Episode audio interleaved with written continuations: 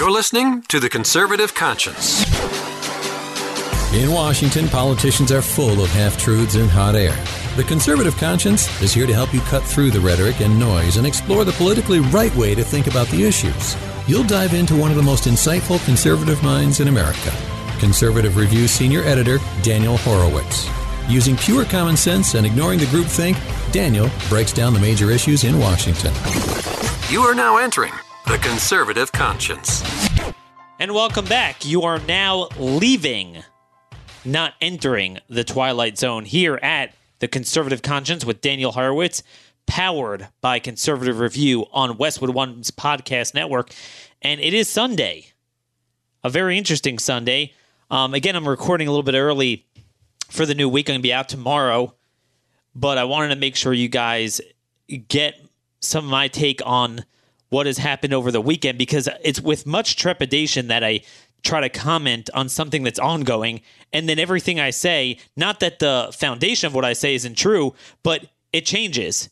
And it always happens when I give Republicans too much credit, not too little credit. I give them too much credit uh, for possibly standing up for 1% of, of a principle, and really it's 0%. So, you know, we ended off last week uh, with the premise that more or less we're going to have a vote, and more or less by now, um, you know, and I say it's an interesting Sunday because the deadline for the budget was going to be tonight. You know, Monday would be this is the first week of October and that was supposed to be never again, as President Trump said, the last time to take a stand. And of course, that wasn't to be, and conservatives didn't give a darn about that issue. But at least they were going to stand up for Kavanaugh and the Supreme Court pick. And more or less by now, they would have taken the procedural vote, not just in the committee, but on the floor. And pretty much by later tomorrow or whatever, they would have had him confirmed, and within hours, he could have been seated on the court. And by the way, that's very important because throughout all the talk in the soap opera, the Supreme Court session actually starts now. I mean, this is when the October session starts. This is the first week of the Supreme Court. Now, it is kind of interesting, just as a side note, that most of the initial cases they're hearing really are nothing burger cases. They're boring.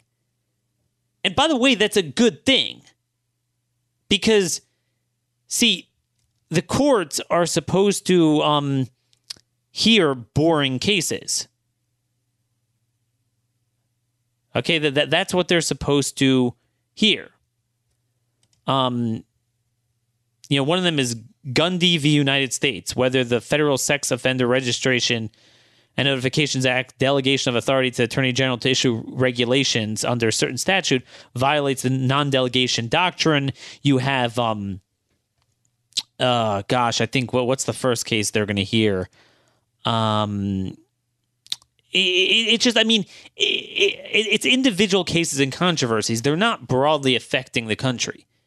Now you might say, well, that's good. Isn't that what the courts are for? Well, here's the joke about it. Meanwhile, the lower courts are hearing all those cases. Now, eventually, some of them trickle up to the Supreme Court. Takes forever. A lot of them don't. A lot of them, John Roberts isn't going to take. So this is the joke. After all this, you're not even going to take the case. You know, um, it was right after I got off the air, taping the Friday show. We saw this breaking news that a judge would actually, not kidding this, a judge actually took the case. This is um, a federal district court judge judge for the District of Columbia, D.C.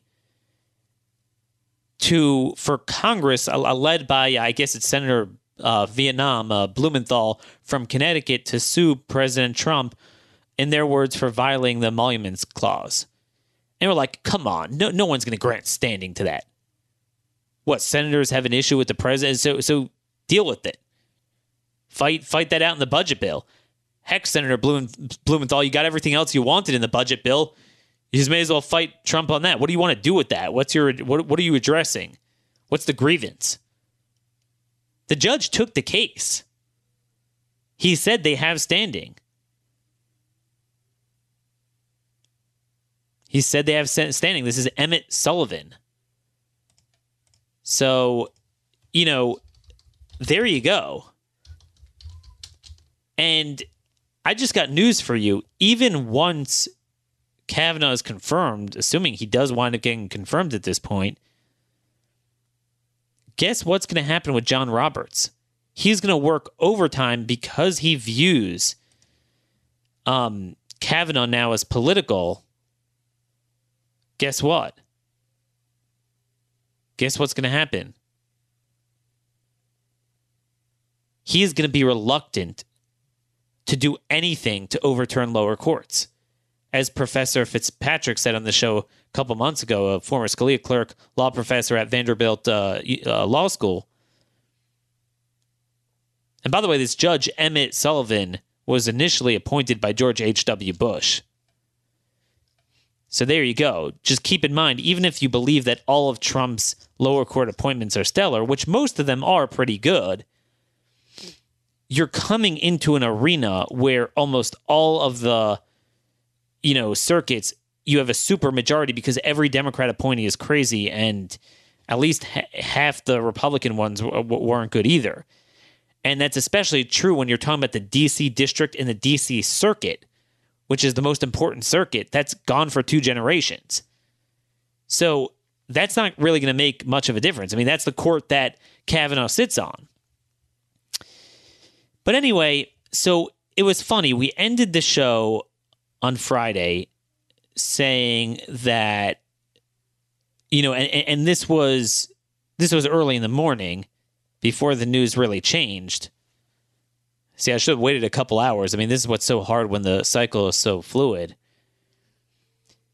But what happened was Jeff Flake flaked out and said, Well, I'll vote for him in committee, but I'm not going to vote for him on the floor until there's an FBI investigation giving into the ransom of the Democrats. And then, of course, the Democrats are already saying that, that that's not good enough. We knew they're going to keep doing that. They're going to keep um, moving the goalposts. And then guess what? See, really, there's a whole bunch of other RINOs. They all came out of the woodworks. Marco Rubio said, he feels comfortable with that, and that's what we should be doing. Mitt Romney, who's going to be the next senator from Ruby Red, Utah, said the same thing. By the way, he's going to be the next John McCain. So, so much for that. I was prepared to, you know, write a piece, and and we started this in last week's show, explaining why just because Republicans finally held the line on the Supreme Court, thinking that they would hold the line, um, don't don't give them a pass on everything else because their strength, their commitment on the Supreme Court is not coming from a good place. It's because that's the one political morphine, I would call it political fentanyl at this point, that numbs and dulls the senses of conservative voters to keep, you know, playing this game on the plantation and then just ignoring the other betrayals and not getting in the president's face, not getting in congressional Republicans' faces, not demanding better candidates, not fighting in primaries, and certainly exploring other options. And then finally, we we spoke about the fact that Republicans are raising the specter of judicial supremacism by frenetically saying how, how important the court is. Oh my gosh, it's so important. No, downplay it. Downplay it. Especially when they're not going to win anyway, because the lower courts are um, are not going to get fixed. And that's where almost all these cases are decided, either as last resort or, you know, for many years. And meanwhile, those lower court decisions already alter the trajectory of policy, like we saw with the so called travel ban. It got its airing before the Supreme Court, one of the few victories we got, but it was a hollow victory because Trump had already changed most of his policies. Now, if he wants to expand it, even if he doesn't want to expand it, they're coming back to the lower courts. So it was amazing. I wanted to give them credit for holding the line, but noting how the, you know, we shouldn't allow that to obfuscate the budget betrayal and other things. Healthcare. What about healthcare? Have we forgotten that Republicans have essentially ad- adopted the Democrat view of healthcare? The biggest fiscal economic issue, liberty issue you can imagine? Have we all forgotten so quickly? It's bizarre. But anyway, they cave on this. Now, here's the thing some of you might challenge me and say, well, Daniel, come on. Most of the mainstream establishment leadership types, you know, were good on this. They would have voted right away. They would have, you know, not given into the ransom on this issue, even if they give given on every other issue. Come on, Daniel. This is a real unifying moment when Kavanaugh was strong. Let, let, let's unite. And I'm all for uniting. But what are we uniting behind? See, there's two problems that we're missing. Number one is if Republicans really were this intrepid and they really recognized that Democrats are so evil in what they do, and they and this was really a cathartic watershed moment for them, you would see that on other issues. That's number one. And number two, I understand most of them would have voted to confirm him. But the fact that you have Lisa Murkowski's and Susan Collins's and Jeff Flake's is their fault. I want to get to that in a minute. But first, let's explore the first point. The fact that if this was really a uniting moment, we would see it on other issues. And, and I'm going to have an article about this, but I want to build it around this quote. Other establishment types have said similar things, but John Cornyn on Friday's markup, so to speak, was the markup, meaning they voted to um, uh, confirm uh, Kavanaugh, at least at a committee. So Cornyn said several times in his speech, quote, the Democrats have acted cruel, reckless, and they had no sense of decency. He said that two or three times.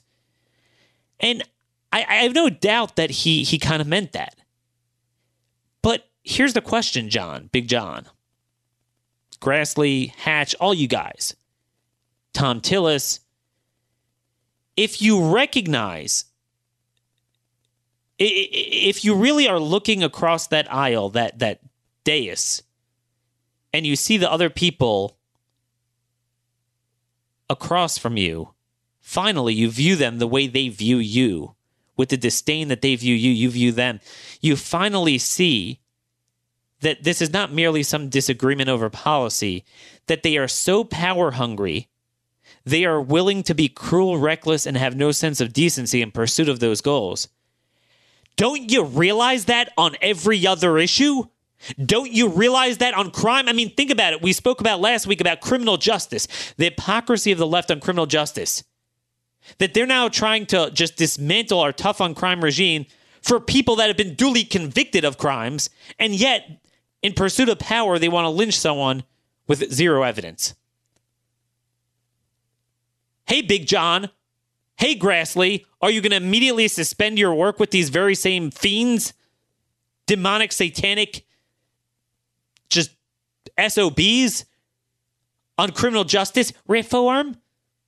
Are you going to stop agreeing to their premise on healthcare and recognize that that's motivated by by cruelty?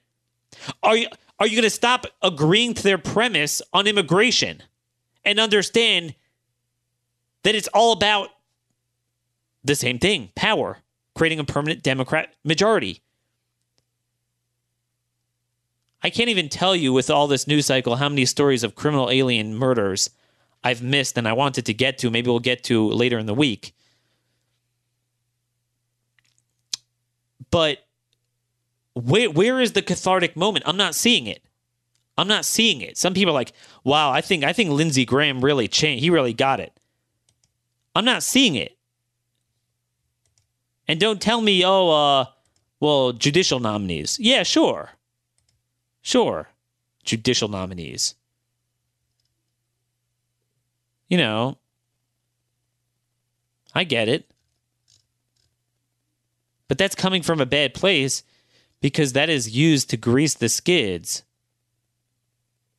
for the other capitulations. Right? I mean, that is something we all need to recognize.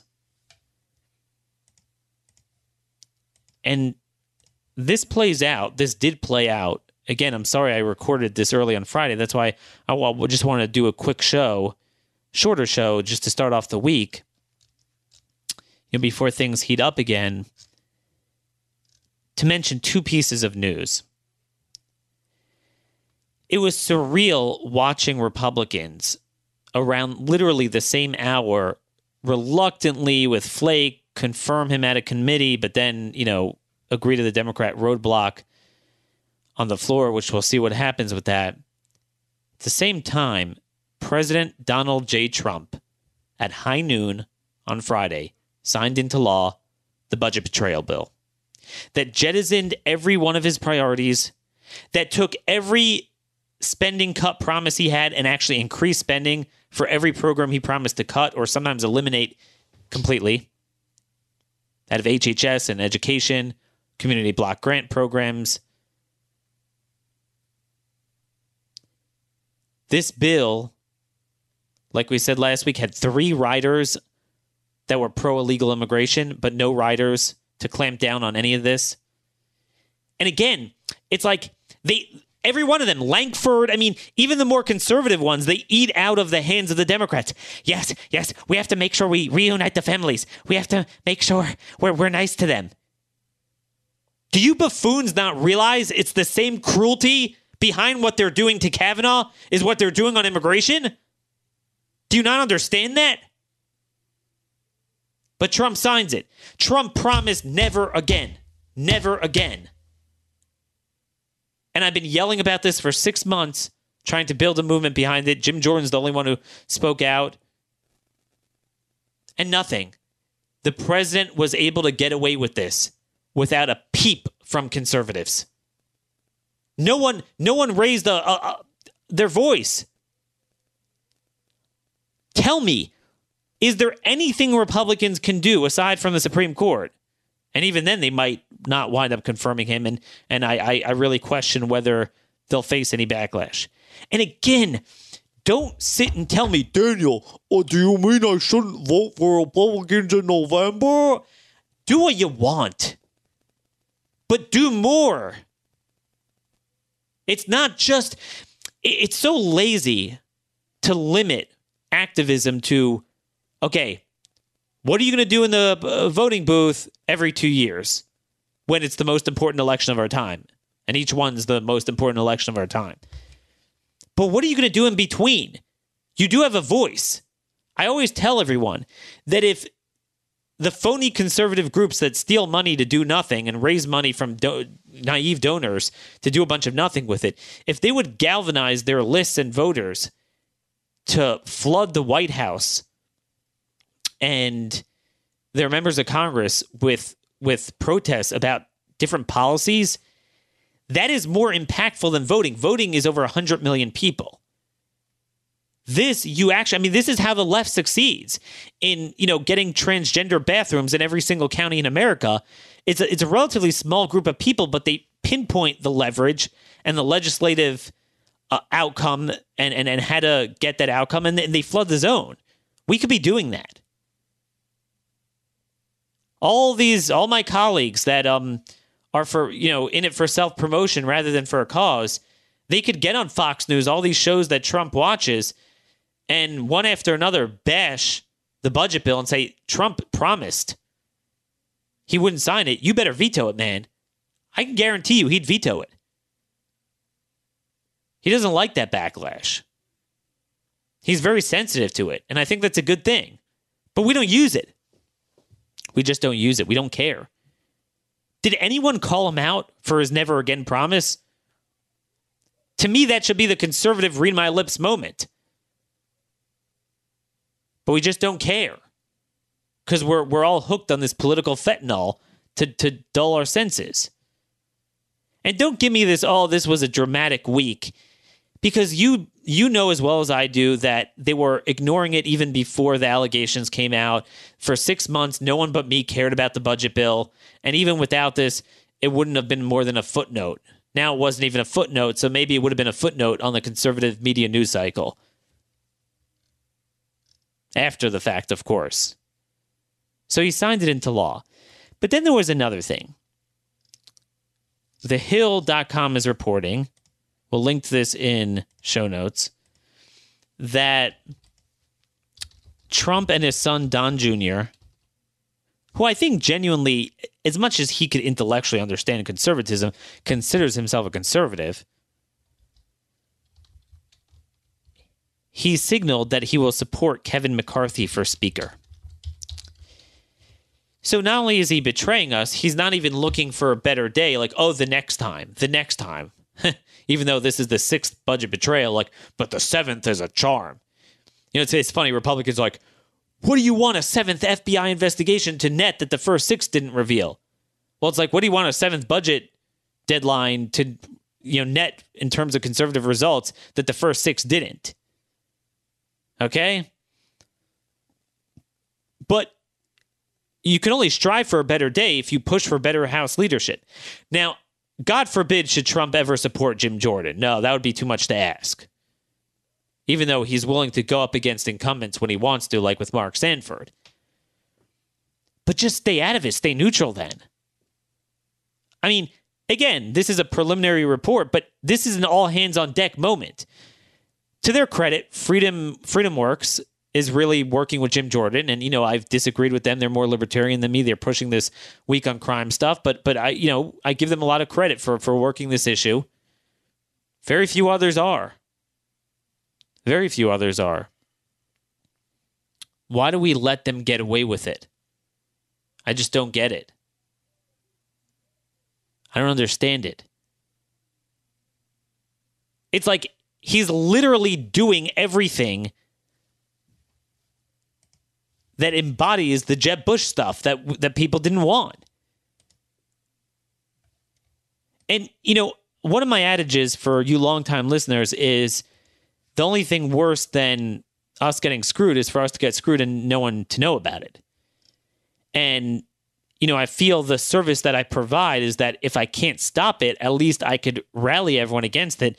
So over time, we'll maybe build a movement and that will eventually be able to stop stuff like this, even if we can't do it now. What I'm finding is we've actually slid backwards. We can't get anyone engaged on anything other than what the media tells us to get engaged over. And then everything always comes down to that fight. And I was like, well, Daniel, but but you know, if Democrats win, then it'll be this. But I'm like, do you do you understand that this is coming from a position of weakness? This lesser of two evils, what it's done to us. Let, us use our analogy from from last week. You have a f- football field, but let's say it's not 100 yards, it's almost infinite. And you you've given up an infinite number of yards to, to the Democrats and you're now at yard number 5,300,468. And you could make a big fight over, you know, that one yard. But no one ever steps back to think like, we only got to that 5,300,000th yard because we ceded 5,300,000 yards so that it's enabled them to even get to this point. What's our strategy? And they're going to probably win that anyway. Same thing here. They only fight on Supreme Court nominees is because they give the Democrats what they want on every other issue. And then even on the courts, they're not fighting fundamentally on it. They fully agree in judicial supremacism. They just say, we want our guys in the court. And then even their guys, I mean, say what you want about Kavanaugh. He's certainly a lot better than what the Democrats would offer, but he will not rule a true originalist constitution. He's just not. Almost few will. I mean, Clarence Thomas is the most. He won't do that unless this was some sort of cathartic experience for him. But I, I wouldn't assume it. You know, not in terms of of his, um, you know, his jurisprudence. Maybe in terms of his social circles, he'll change who he hangs out with. But this is where we are. We couldn't even enjoy what we thought we had this unifying moment which again wouldn't unify us under anything else and be serve as a springboard for them to recognize that these are Democrats are people we can't work with on other issues, and we should actually have our own agenda that stands on its own merits. That doesn't always serve as you know within the paradigm of the left. But no, they caved. And that's why I want to explain the other thing I said before. A lot of people might be saying, look, I understand, Dan- Daniel, you have issues with McConnell, but look, McConnell's tried to hold the line on Garland, on the courts, on you know when he when he cares, which isn't on too many issues, but the few issues he does care, um, you know, he's fighting, and you know his mainstream Republicans, which are most of them, are easily willing to confirm him. It's really just a few guys, so we need a bigger Senate majority. Here's what you don't understand, if if that is your thought process we only have people like Flake, Collins, and Murkowski in the Senate in the first place. And we only have people like that that feel they could be wayward loose cannons because of the broader culture of capitulation that McConnell, Cornyn, and all these guys have sowed and fostered for so many years. Democrats would never think about doing this because you can't do this. Can you imagine even the Democrats from the reddest of red states like Joe Manchin voting against a Democrat nominee? Right? He, he wouldn't do it. He voted for Kagan and Sotomayor, even though they're antithetical to West Virginia values. Can you imagine that? No. Because the Democrats are a real political party. So I understand that McConnell screws us on 90% of the issues, but on 10%, such as judicial nominees, he really wants to fight. But you can't decompartmentalize it that way. Because if you create a culture of capitulation 90% of the time where the Democrats are the sun and Republicans are the moon, or where Democrats are the earth and Republicans are the moon, they orbit around the Democrats. They work within their paradigm, within their premises, within their thought process, their convictions, their principles, their talking points albeit maybe a little different, sometimes not different that, that, at all, that every time Democrats give a demand, there's people at the border, families, families. Oh yes, and then you know all the Republicans, not not just Flake, but McConnell and Grassley and all these people on down. Yes, yes, we need to reunite. Yes, yes. Uh, uh, pre-existing conditions. Yes, yes. Uh, so yes, so when it comes to even judicial nominees that you guys want to stand up, don't be surprised that you have wayward members that are so used to a culture where every time the Democrats and the media work together, especially when it involves something as sensitive as women and identity politics, you better believe they're going to do it. And you know, I said before, remember I warned, I warned about this. I want I want to remind you guys this was just a few weeks ago. Remember that Ninth Circuit judicial nominee where who was actually really solid and not not it wasn't even Flake and, and Collins. It was Marco Rubio and Tim Scott from South Carolina said, oh, he had racially tinged writings. And we lost that nominee because of them. And I said, now Democrats know how to pick your lock, and they're going to do it with even Supreme Court picks. And it's funny because even you see Rubio, he didn't say anything up front, but once Jeff Flake kind of did the rhinoism for him, he rhinoed along with him. But that's what I'm telling you. You, you, you can't tell me, like, oh, I'm going to run an entire party with no philosophy. But then the few times I want to fight, don't blame me for the people who are to the left of leadership because, well, it's just a narrow majority and we have these people, we need more seats. You can never have enough seats. If you have 50, let's say instead of 51, you say, okay, I want 54, 55, 56. You're always going to have them. And the proof is in the pudding. Look at the roster of people we're nominating or we have nominated in Arizona to fill this seat, Flake seat. Martha McSally.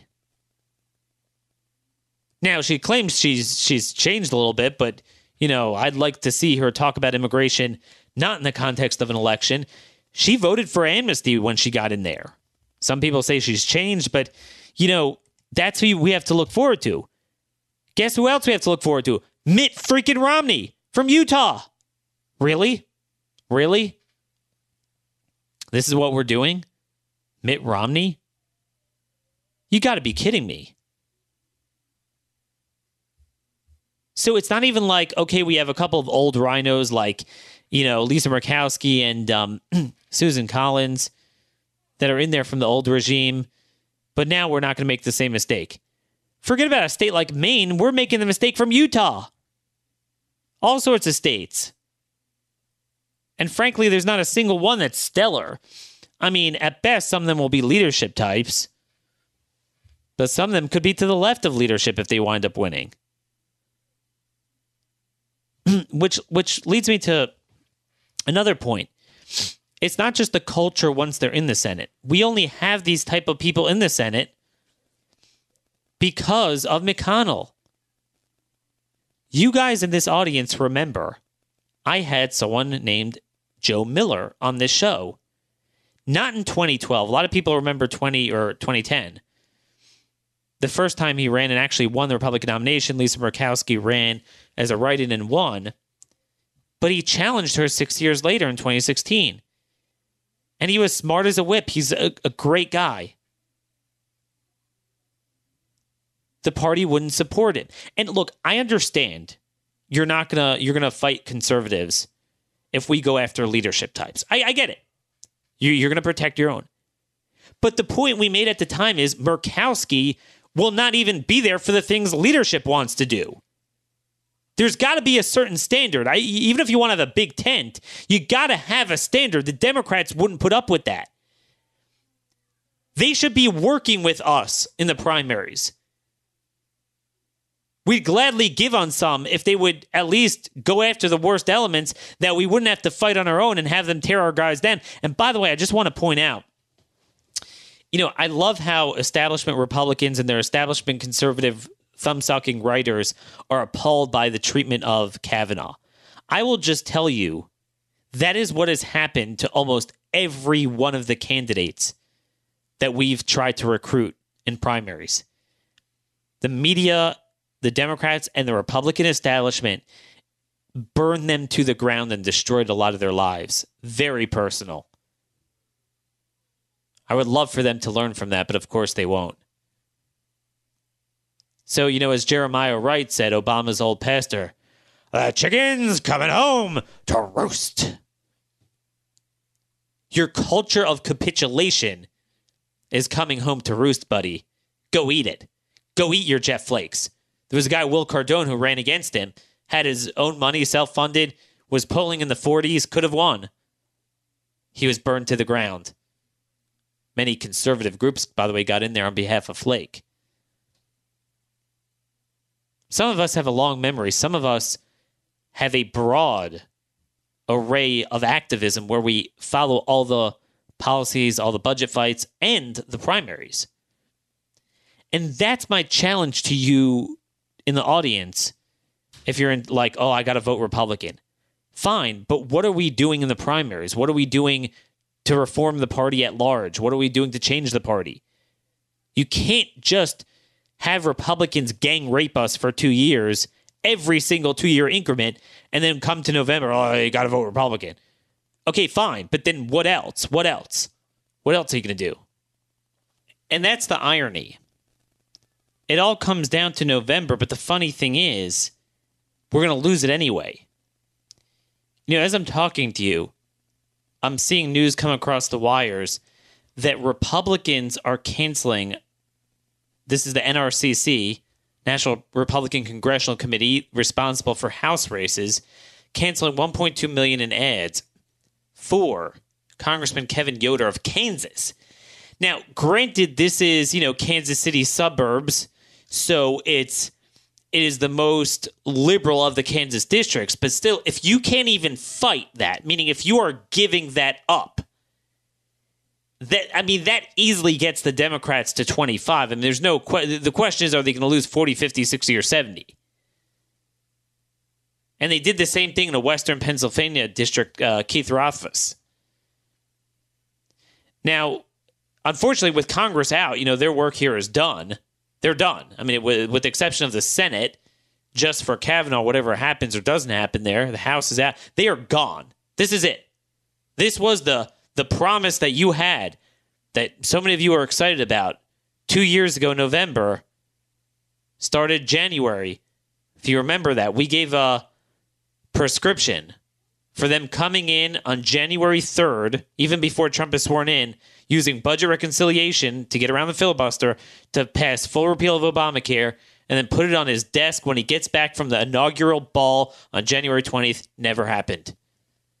This is what you get of the two years of Republican control. It's over. It's over with. Oh, now we got to unite and fight for the election. So unite. But I will warn you that there's not enough of you. There's not enough of us. You need A, the Trump voters, not the traditional base, but the ones that were brought in and motivated to vote. That all signs that I have seen from polling is that they are not turning out. And then also the swing voters, some of the suburban voters that could go either way. Maybe they uh, voted for Reagan, they voted for Clinton, then they some of them enough swung back to Bush, but swung to Obama, but then swung back to Trump. I mean, these are the people you need, and we're losing them in droves. You need an agenda. Yeah, I mean, for the hardcore base, you could keep them on the plantation, scaring them with the Democrats, but it's not enough for the people that we do need to get and we should be getting with sane policies. The people for whom I like to say they might not fully understand what this audience understands, but they know enough that they don't want to embrace Hamas and MS 13 and ban straws. But yet we don't have an agenda speaking to that, distinguishing ourselves from Democrats without all this baggage. So that's pretty bad when they're losing that. So now that they're at a session and we are going to focus on the elections, I'm going to try to give you a breakdown of, you know, some of the demographic polling and everything and what that means policy wise and where we're losing and how we're failing. And just to give an analysis of the map, uh, you know, let me know what you want to see, what you, the type of content you want us to put out. We're going to try to analyze state by state, you know, um, House, governor, state legislature, what's at stake, um, where, you know, R's are going to lose to D's, and where importantly within the R's, we're we're also losing. We're nominating or have nominated more RINOs. So obviously we're not going to lose Utah, but you know that's Mitt Romney. I'm not a fan of Orrin Hatch at all. I wanted him gone, but it's very likely we're going to go backwards with, with Mitt Romney. Probably, certainly, we're going to go backwards. That's a loss of a seat. You know, I've gotten a lot of comments from some of you guys about Florida, Florida's Senate race, uh, gubernatorial race. A lot of you are very scared that Florida is a state where Republicans have been winning statewide really for two decades. There's not a single statewide elected Democrat. Republicans control both houses of the legislature. And, you know, there's a lot of concern that there's a socialist leading by seven to 10 points over Ron DeSantis, who is likely our smartest, most articulate conservative candidate. How could that be? Well, this is what happens when you have a wave election, when Republicans are defined by the status quo, plus the scandals, plus all the soap operas, and they have no countervailing narrative to punch through it. You're going to have good guys get swept up. And this is what I warned the Freedom Caucus guys. I said, if you don't distinguish yourself with a new contract for America, new identification, even if you use the Republican ballot line for the ballot access, but you need your own to distinguish yourself. Otherwise, you know, it's what Moses warned, um, you know, against the rebellion with Korach. You know, you guys uh, um, join with him, you're going to get swept up with him. And when the earth swallows him up, you're going to get swallowed up with him. He said, Step away from the tents of these wicked people. Unfortunately, you know, I mean, all of our guys didn't step away. So we're going to lose people. I mean, you got him, you got Rod Blum in Iowa is in big trouble. You got Ted Budd, good guy in North Carolina, he's in trouble. You got um obviously Dave Brat. You have oh, what's his name in Pennsylvania? Um you know, he was in the York area, but you know, the crazy redistricting from that insane Supreme Court they uh they had there. He's in trouble too. There was some talk of him being the next Freedom Caucus chairman, but you know that's maybe maybe we'll do a piece on that just you know the number of freedom caucus guys that could go down the number of and then you had ron desantis himself who was a freedom caucus guy who retired to run for governor obviously and uh, guess what guess what he's gone he told me himself his seat was filled by a puke or the guy who got the nomination now, maybe you could say we made a progress in a couple places. Club for Growth got people in, but I don't think we're even on par. We're going to lose some to the Democrats and some we already lost the establishment. Bridenstine's seat, you know, he you know left in middle to become NASA um, administrator. That seat went to hell. By the way, Scott Perry was the guy from Pennsylvania. Um, good guy, but he's he's in trouble. He is really in trouble. Pennsylvania is really bad because Republicans nominated a dud for governor there, and they're losing like 15 to 20 to 25 points on the gubernatorial ballot. I mean, this is really bad news. This is no joke. When you lose Pennsylvania, Ohio, Michigan, Wisconsin, keep in mind, even though these states, it was a new thing for Trump to win them in the presidential election, but all of the statewide elections were in off years, midterms, and Republicans have been holding them for many, many years. They're going to lose them. They're going to lose redistricting. So don't give me this business of, oh, you know, we, we Daniel, got to vote Republican. Well, I, I've been trying to help them for a year and a half with a narrative that could have avoided this. It didn't have to be this way.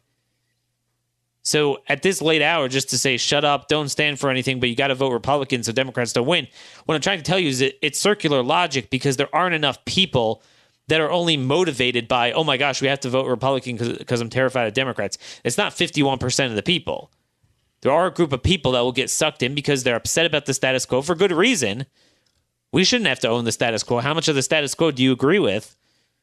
A couple things on foreign policy that Trump did is good, but you know, a lot of it we don't agree with. Some of it's Trump's fault. A lot of it's not his fault, but it is what it is. But now Republicans have to own it. So a lot of voters are going to turn to the alternative. Well, there is no alternative other than the party out of power. That's the Democrats. So unless you motivate them with something, you're not going to get them. So we're going to focus on that a lot more. But we got to think beyond the next election. We got to think beyond that. And that's really what I intend to, God willing, try to develop with the help of all of you in the next couple of weeks, next couple of months. Because otherwise, what this just is, is one giant race to the bottom where it's the lesser of two, two evils, the evil of two lessers. And the more debauched the Democrats get, the more debauched Republicans get. And then we're like, well, we can't allow that debauchery to win. So you know, here we are. Um, you know, it just reminds me, and, and, and I understand why people feel that way. Like I said before, they feel that Democrats have gotten away with so much, and by golly, they just don't care anymore how our side acts. I get that. And actually, to, to underscore that, um, I don't know if some of you remember this, but there was this GQ article that came out a little while ago um, detailing how Ted Kennedy and, and Dodd Frank used to act. And, and uh, there were a bunch of stories, and here's just one of them. Uh, this was a couple years ago, this article came out. But anyway, in December 1985, just before he announced he would run, he would run for president in '88. Kennedy allegedly manhandled a pretty young woman employed at Brasserie, Brasserie waitress.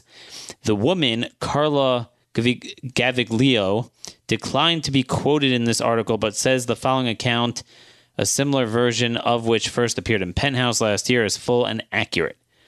It is after midnight, and Kennedy and Dodd are just finishing up a long dinner in a private room on the first floor of the restaurant's annex. They are drunk. Their dates, two very young blondes, leave the table to go to the bathroom. Betty Lowe, who served the foursome, also leaves the room. Raymond Campet, the owner of La Brasserie, tells Gaviglio the senators want to see her. As Gaviglio enters the room, the six foot two, 225 plus pound Kennedy grabs the five foot three, 103 pound waitress, throws her on the table. She lands on her back, scattering crystal plates and cutlery and the lit candles. Several glasses and a crystal candlestick are broken. Kennedy then picks her up from the table and throws her on Dodd, who is sprawled in a chair with Gaviglio on Dodd's lap. Kennedy jumps on top and begins rubbing his you know what's against her, supporting his weight on, on the arms of the chair. As he's doing this, Lowe enters the room. She and Gaviglio both scream, drawing one or two dishwashers. Um, startled, Kennedy leaps up. He laughs, bruised, shaken, and angry over what she considered an assault, a sexual assault. Gaviglio runs from the room. Kennedy, Dodd, and their dates leave shortly thereafter, following a friendly argument between the senators over the check. Eyewitness Betty Lowe told me that Kennedy had three or four cocktails in his first half hour at the restaurant and wine with dinner. When she walked into the room after Gaviglio had gone in, she says, What I saw was Senator Kennedy on top of Carla, was on top of Sen- Senator Dodd's lap, and the tablecloth was sort of slid off the table because the table was knocked over, not completely, but just on Senator Dodd's lap in a little bit. And of course, the glasses and the candlesticks were totally spilled and everything. And right when I walked in, Senator Ke- Kennedy jumped off and he leaped up, composed himself, and got up. And Carla jumped up and ran out of the room. According to Lowe, Kennedy was sort of leaning on Gaviglio, not really straddling, but sort of off balance. So it was like he might have accidentally fallen. He was partially on and off, pushing himself off her to get up. Um, anyway, you know, and, and uh, th- there's a whole list of stories in this article.